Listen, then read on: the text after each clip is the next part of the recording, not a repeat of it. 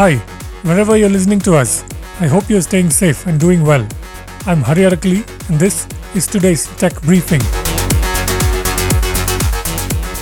The US Department of Justice has arrested two people in connection to a crypto heist in 2016. The two, Ilya Lichtenstein and his wife Heather Morgan, are accused of conspiring to launder cryptocurrency that was stolen during a hack of Bitfinex, a virtual currency exchange, in 2016 presently valued at approximately $4.5 billion. Thus far, law enforcement officials have seized over $3.6 billion in cryptocurrency linked to that hack, the Justice Department said in a statement yesterday.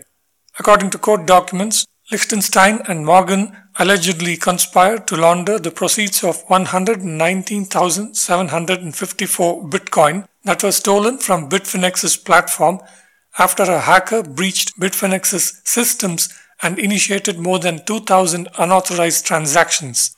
Those transactions sent the stolen Bitcoin to a digital wallet under Lichtenstein's control. Over the last five years, approximately 25,000 of those stolen Bitcoin were transferred out of Lichtenstein's wallet via a complicated money laundering process that ended with some of the stolen funds being deposited into financial accounts controlled by Lichtenstein and Morgan.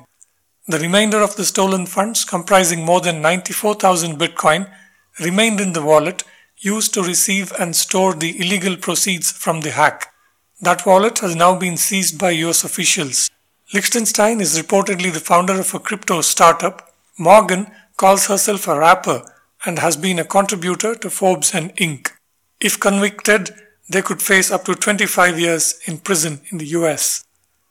Razorpay has acquired majority stake in Curlec, a Malaysian fintech company, as part of its strategy to expand into Southeast Asia, the Bangalore-based payments and financial services platform provider said in a press release yesterday. Kuala Lumpur-based Curlec, founded in 2018, is building solutions for recurring payments for modern businesses of all sizes, according to the release. Razorpay didn't provide any details on the terms of the transaction, which marks its first overseas acquisition and fourth overall. AirMeet, an online meeting software provider, has raised $35 million in Series B funding. New investors, Prosus Ventures, Sistema Asia Fund, Ring Central Ventures, KDDI Open Innovation Fund, DG Daiwa Ventures, and Nexus Global participated alongside existing investors Sequoia Capital India and Accel India, the company said in a press release. Mudrex, a Y Combinator backed crypto startup with operations in Bangalore and Silicon Valley, has raised $6.5 million from Arkam Ventures, Tribe Capital, and Bolt by QED investors. This round follows $2.5 million in seed funding four months ago, led by Nexus Venture Partners and Village Global, with participation from Kunal Shah, Anand Chandrasekaran, and Anjali Bansal. Cion Digital, a US-based SaaS blockchain orchestration platform provider dedicated to R&D and crypto financing and payment solutions, is opening its first office in India, the company said in a press release. The expansion strategy includes setting up an R&D center in Pune, investing 50 crore rupees, and Cion aims to hire more than 100 engineers with expertise in blockchain technology. Triumbhu Tech Solutions, a blockchain startup, has raised an undisclosed amount of seed money from US-based Octave Ventures and others, the company said in a press release. It will use the money to hire about 50 engineers and expand to the US. Triumbhu plans to develop newer blockchain products on climate tech covering ESG, carbon credit, and tokenization carbon assets.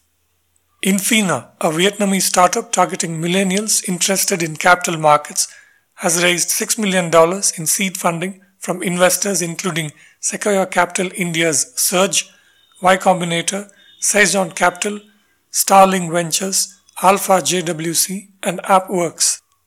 GoalTeller, an automated financial planning platform provider, has raised $500,000 in pre Series A funding, the company said in a press release. That's it for this briefing. You can find all our podcasts at ForbesIndia.com and on your favorite podcast apps. I'm Hari. Thank you for listening.